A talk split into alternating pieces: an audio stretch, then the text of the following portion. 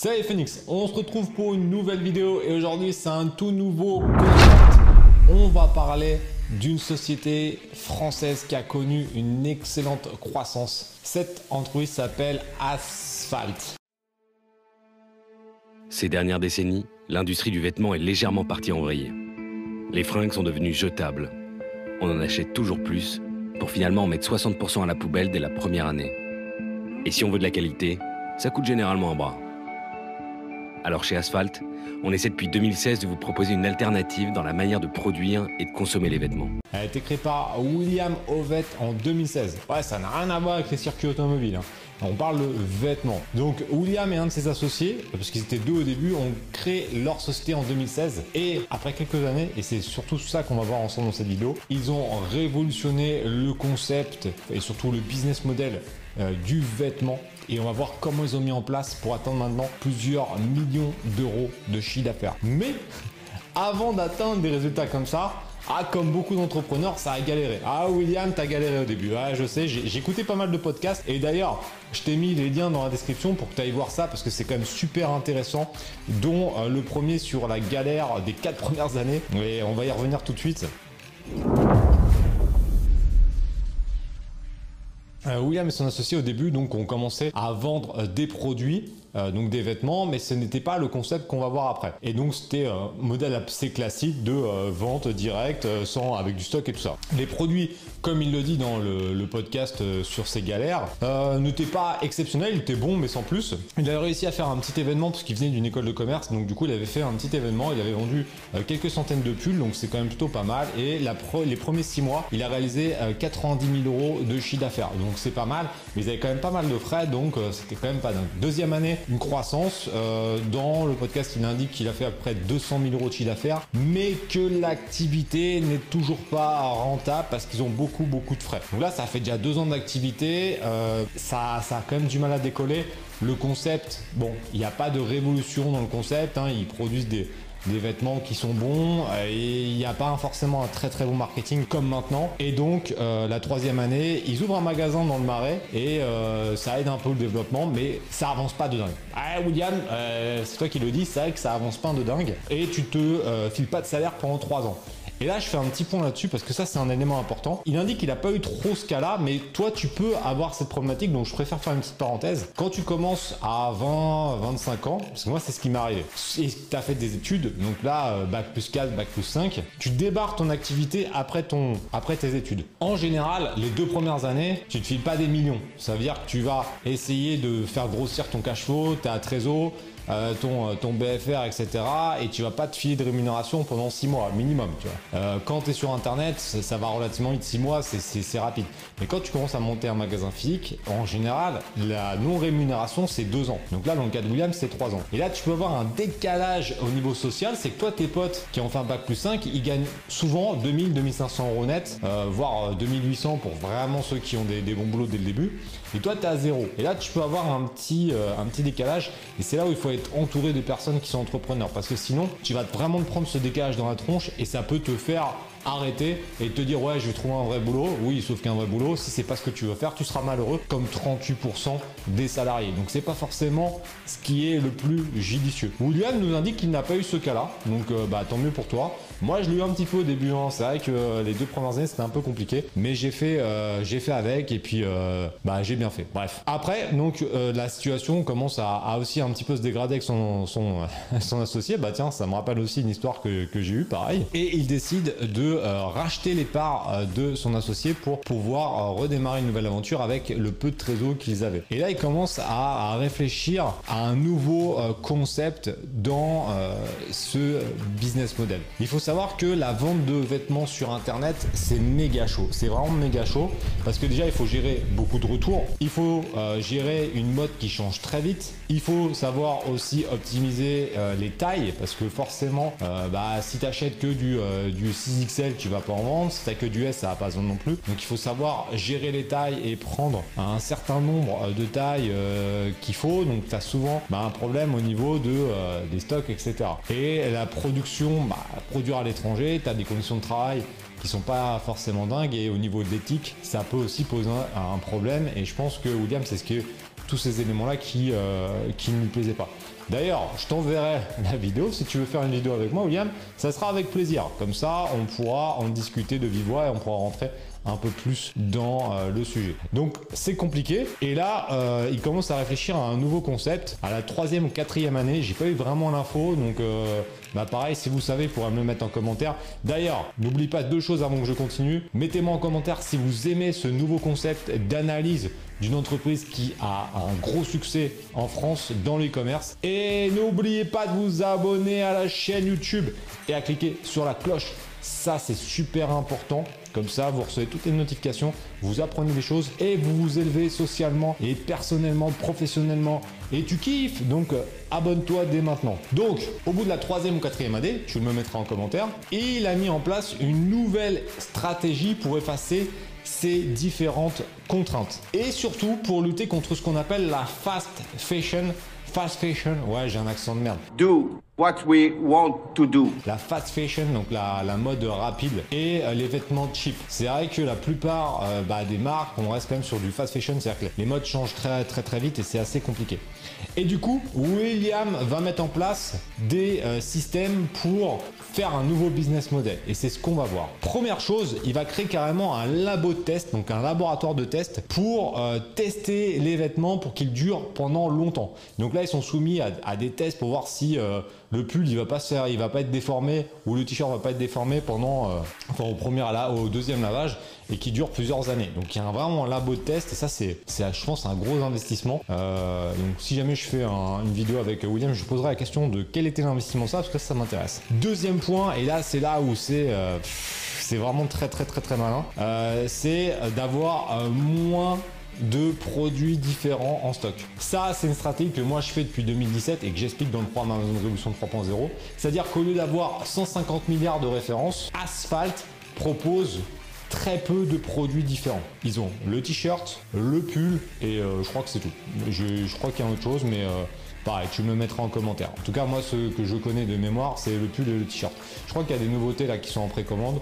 Euh, donc, euh, donc voilà, pareil, tu me mettras en, com en, en commentaire. Et tu mettras d'ailleurs en commentaire si tu as déjà acheté chez eux, euh, parce que ça, c'est intéressant. Et du coup, ça facilite vraiment bah, la gestion de stock, puisque ils ont peu de produits à euh, suivre. Donc, il y a quelques couleurs, mais il y a surtout très peu de produits. Et ça, c'est vraiment super intéressant. Par contre, euh, et ça, c'est aussi un élément qui va être pris en compte dans cette stratégie, parce que là, ils vont mettre en place une stratégie de précommande, mais le délai de préparation, en fait, le délai d'analyse de, de, de, de leurs produits est quand même relativement long, entre neuf mois à deux ans de recherche et développement dans leurs produits, ce qui est quand même euh, assez long au début. Maintenant, je pense qu'ils ils vont quand même plus vite avec l'expérience. Ça, c'est normal, c'est de manière empirique, ils vont de plus en plus vite, mais par contre, au début, il fallait entre neuf mois et deux ans pour développer un produit, ce qui est quand même assez long et surtout assez coûteux. Et donc c'est un délai long, mais ça permet quand même d'économiser vraiment euh, du euh, temps, et surtout éviter le fameux adage trop de choix tue le choix. Et là, je vais te refaire une petite euh, référence à mon business sur Amazon. Quand je vendais des coques de téléphone, au début, on avait du noir, du blanc, du bleu. Et puis, après quelques années, on s'est dit, tiens, on va offrir plein de choix aux clients. Donc, on avait neuf couleurs. Et, euh, et on s'est rendu compte assez rapidement, enfin assez rapidement, peut-être au bout de dix-huit mois quand même, que les gens achetaient à quatre-vingts pour cent du noir. Donc, les mecs, c'était comme ça. Ils te disaient, oh, c'est génial, dans votre boutique, il y a plein de couleurs. Parce qu'on avait du noir, du blanc, du rouge, du rose, du bleu, du violet, euh, je sais plus quoi, du jaune. Enfin, on avait euh, neuf couleurs, c'était un truc de fou. Le mec te disait, c'est génial, il y a plein de couleurs, et huit mecs sur dix t'achetaient du noir. Bah, qu'est-ce que j'ai fait derrière? J'ai fait, ok, les gars, euh, ça sera plus que du noir. Et on a réduit la, le stockage, on a réduit le risque d'invendu, et au final, on a très peu perdu en termes de chiffre d'affaires. On a perdu un petit peu, mais comme on a économisé à mort au niveau des frais, bah, c'était beaucoup plus rentable. Et c'est ce que j'explique maintenant aux membres, c'est ça sert à rien d'avoir énormément de choix. Donc là, clairement, euh, bah, c'était une idée de génie qu'il a eu aussi, c'était d'avoir peu de choix de produits. Et là où on est sur vraiment une idée de génie et qui était assez couillue, là franchement, euh, bien joué, c'est que ils ont mis un système de précommande. Et là, on peut le référer à un système de dropshipping, puisque effectivement, les personnes vont acheter le produit et ils vont, euh, donc l'équipe de, de William va produire une fois qu'il y a eu la commande. Donc c'est un système de dropshipping, mais un système de dropshipping assez euh, différent, c'est que là on a vraiment une stratégie euh, de communauté, mais on va y revenir. Et en fait, ce qui est vraiment intéressant, c'est qu'ils se sont basés sur des questionnaires pour créer le produit parfait. C'est-à-dire que quand tu as une communauté La stratégie de tribu, c'est un truc bah, que moi je pratique avec la Team Phoenix, hein, évidemment, où je pose des questions à mes membres en leur disant vous voulez quoi? Et bien là, c'est exactement ce qu'ils ont fait. C'est-à-dire que leurs clients, leurs prospects, ceux qui sont en bas, ceux qui sont dans la communauté, on leur dit ok, vous voulez qu'on fasse quoi? Et donc avec des questionnaires, ils ont pu faire le produit parfait pour leurs clients, et c'est pour ça que le délai de recherche et développement est quand même relativement long, parce que bah, ils s'adaptent avec une qualité de, de, de matériaux, etc, etc, etc, des coupes, etc, donc ça prend du temps. Mais en tout cas, c'est vraiment puissant, puisqu'au niveau gestion, eh bah, on est proche du zéro risque. Pourquoi? Parce que le, on sait que le produit répond à la demande, donc on sait qu'il va se vendre. On n'a pas de stock, même si on va y revenir, il y a une petite astuce sur les stocks qui est aussi très très malin. Et on a donc des ventes assurées avant la production, mais ils ont quand même beaucoup de frais en amont, ce qui est une différence aussi notable avec le dropshipping classique, c'est qu'ils ont quand même beaucoup investi, donc euh, ils ont pas, ils peuvent être quand même en galère de cash flow. Mais euh, ça, c'était vraiment super intéressant. Qu'est-ce qu'ils ont fait juste au niveau des stocks? Petite parenthèse, c'est qu'ils font une surproduction de quelques pièces, de je crois que c'est cinq ou dix pour cent, euh, pour pouvoir faire des échanges. Parce que c'est une question que je me suis posée, je me suis dit ok, s'ils font qu'à la commande, si jamais quelqu'un va en remboursement, comment ça se passe? Mais en fait, évidemment, tu as les quatorze jours de, de rétractation qui est le délai légal, et donc du coup ils se reproduisent pour pouvoir échanger. Donc ça, c'était plutôt malin aussi d'y penser, parce que tout de suite je me suis dit euh, ouais, ça on risque d'avoir une galère s'il n'y a plus de stock. Mais tout ça, c'est bien beau avoir un super euh, business model basé sur euh, bah, des précommandes, etc. Tout ça ne peut pas fonctionner avec l'élément clé qui définit Asphalte. C'est-à-dire que j'ai connu cette marque parce qu'on en a, on a parlé, on en a parlé comme cas marketing. On m'a dit ouais, Asphalte au niveau marketing, et cetera. Donc je suis allé voir. Et là, on va voir ensemble l'aspect marketing qui est vraiment assez poussé. C'est-à-dire que c'est un marketing de dingue. Et c'est pour ça aussi que ça cartonne. Déjà, la page de vente n'a rien d'une page de vente classique. On retrouve des grandes photos des produits. Bah là, tu vas me dire ok, ça on retrouve ça chez toutes les grandes marques. Je suis d'accord avec toi, c'est pas ça qui fait un marketing de dingue. Mais en tout cas, elles sont quand même chouettes. Par contre, là, ce qui est intéressant qu'on retrouve chez très très peu de marques, c'est qu'ils ont mis en place des vidéos avec un système bien connu que j'explique d'ailleurs aussi à mes membres, la méthode P S O A, problème solution. Vous aimez le sport et vous aimez glander sur votre canapé. Et ça tombe bien, on parle d'un vêtement qui est fait pour ces deux activités. Et c'est parti, le hoodie. C'est-à-dire qu'en fait, ils vont parler de la problématique avant, la problématique du fast fashion, et cetera. Et ils vont mettre en avant leurs solutions dans les vidéos. Ils vont expliquer pourquoi c'est différent chez Asphalte. Et ça, c'est super malin. Quand tu vas voir la vidéo par exemple du t-shirt, c'est ça, c'est problème solution. Derrière, il y aura objection action. Ils l'ont pas mis dans la vidéo, ils auraient pu le faire, mais ils l'ont mis sur le site avec différents euh, éléments. Qu'est-ce qui se passe? Bah, les objections, elles sont principalement sur la page de vente, dans les bullet points et surtout dans d'autres éléments qui sont vraiment euh, très malins, puisque ils ont mis en avant les passages à l'action avec ce qu'on appelle le scarcity. Le scarcity, ça va être quoi? Ça va être une date butoir, c'est-à-dire que la précommande, elle a un tarif privilégié, mais qui s'arrête à une certaine date. Donc, c'est quand même tendance à vouloir bah, l'acheter au euh, meilleur prix. Ensuite, ce qui est vraiment puissant et ce que j'aime beaucoup euh, chez eux, c'est qu'il y a ce qu'on appelle de la réassurance. C'est-à-dire que l'esprit humain et le cerveau reptilien de, de l'humain, donc c'est... c'est le cerveau qui vient de, de nos ancêtres, est basé sur la confiance par rapport à ce que font les autres. C'est-à-dire que si tu vas sur un site où il n'y a pas de commentaires, là tu vas te dire « mes congénères n'ont pas acheté le produit, donc je me méfie ». C'est ton cerveau reptilien, ton inconscient qui va te dire ça. Et là, ce qui est vraiment super intéressant, c'est qu'eux l'ont blindé. Ils l'ont blindé comment? Avec de la preuve sociale, avec le nombre de pièces précommandées. Et le nombre de pièces, il est, il est assez hallucinant parce que c'est en milliers de, de pièces. Ce qui fait que tu te dis, bon, il y a quand même des milliers de personnes qui ont précommandé euh, le t-shirt qui arrive que dans quatre mois. Donc, c'est que c'est vraiment génial. Tout ça, c'est inconscient. Et il faut savoir un petit truc que tu sais certainement pas. On dit souvent qu'on n'utilise que dix pour cent de son cerveau. Bon, en fait, c'est pas vrai. Si on utilise cent pour cent de notre cerveau, mais on utilise dix pour cent de manière consciente et quatre-vingt-dix pour cent de manière inconsciente. Et tout ce que je suis en train de t'expliquer, c'est évidemment dans l'inconscient, dans les quatre-vingt-dix pour cent. Et donc, c'est le cerveau, c'est pas toi de manière consciente qui te dit devant ta machine à café en disant « Ah ouais, euh, il y a eu cinq mille, donc euh, mon cerveau reptilien. » Non, c'est juste que inconsciemment, c'est calculé comme ça. Et donc, euh, tu te dis « Ouais, euh, j'ai quand même cinq mille de mes congénères qui ont fait ça. Donc, euh, c'est que ça ne doit pas être risqué. » Deuxièmement, le nombre d'avis. C'est-à-dire qu'il y a le nombre de commandes, mais aussi le nombre d'avis qui est encore plus puissant parce que c'est les gens qui ont donné leur avis.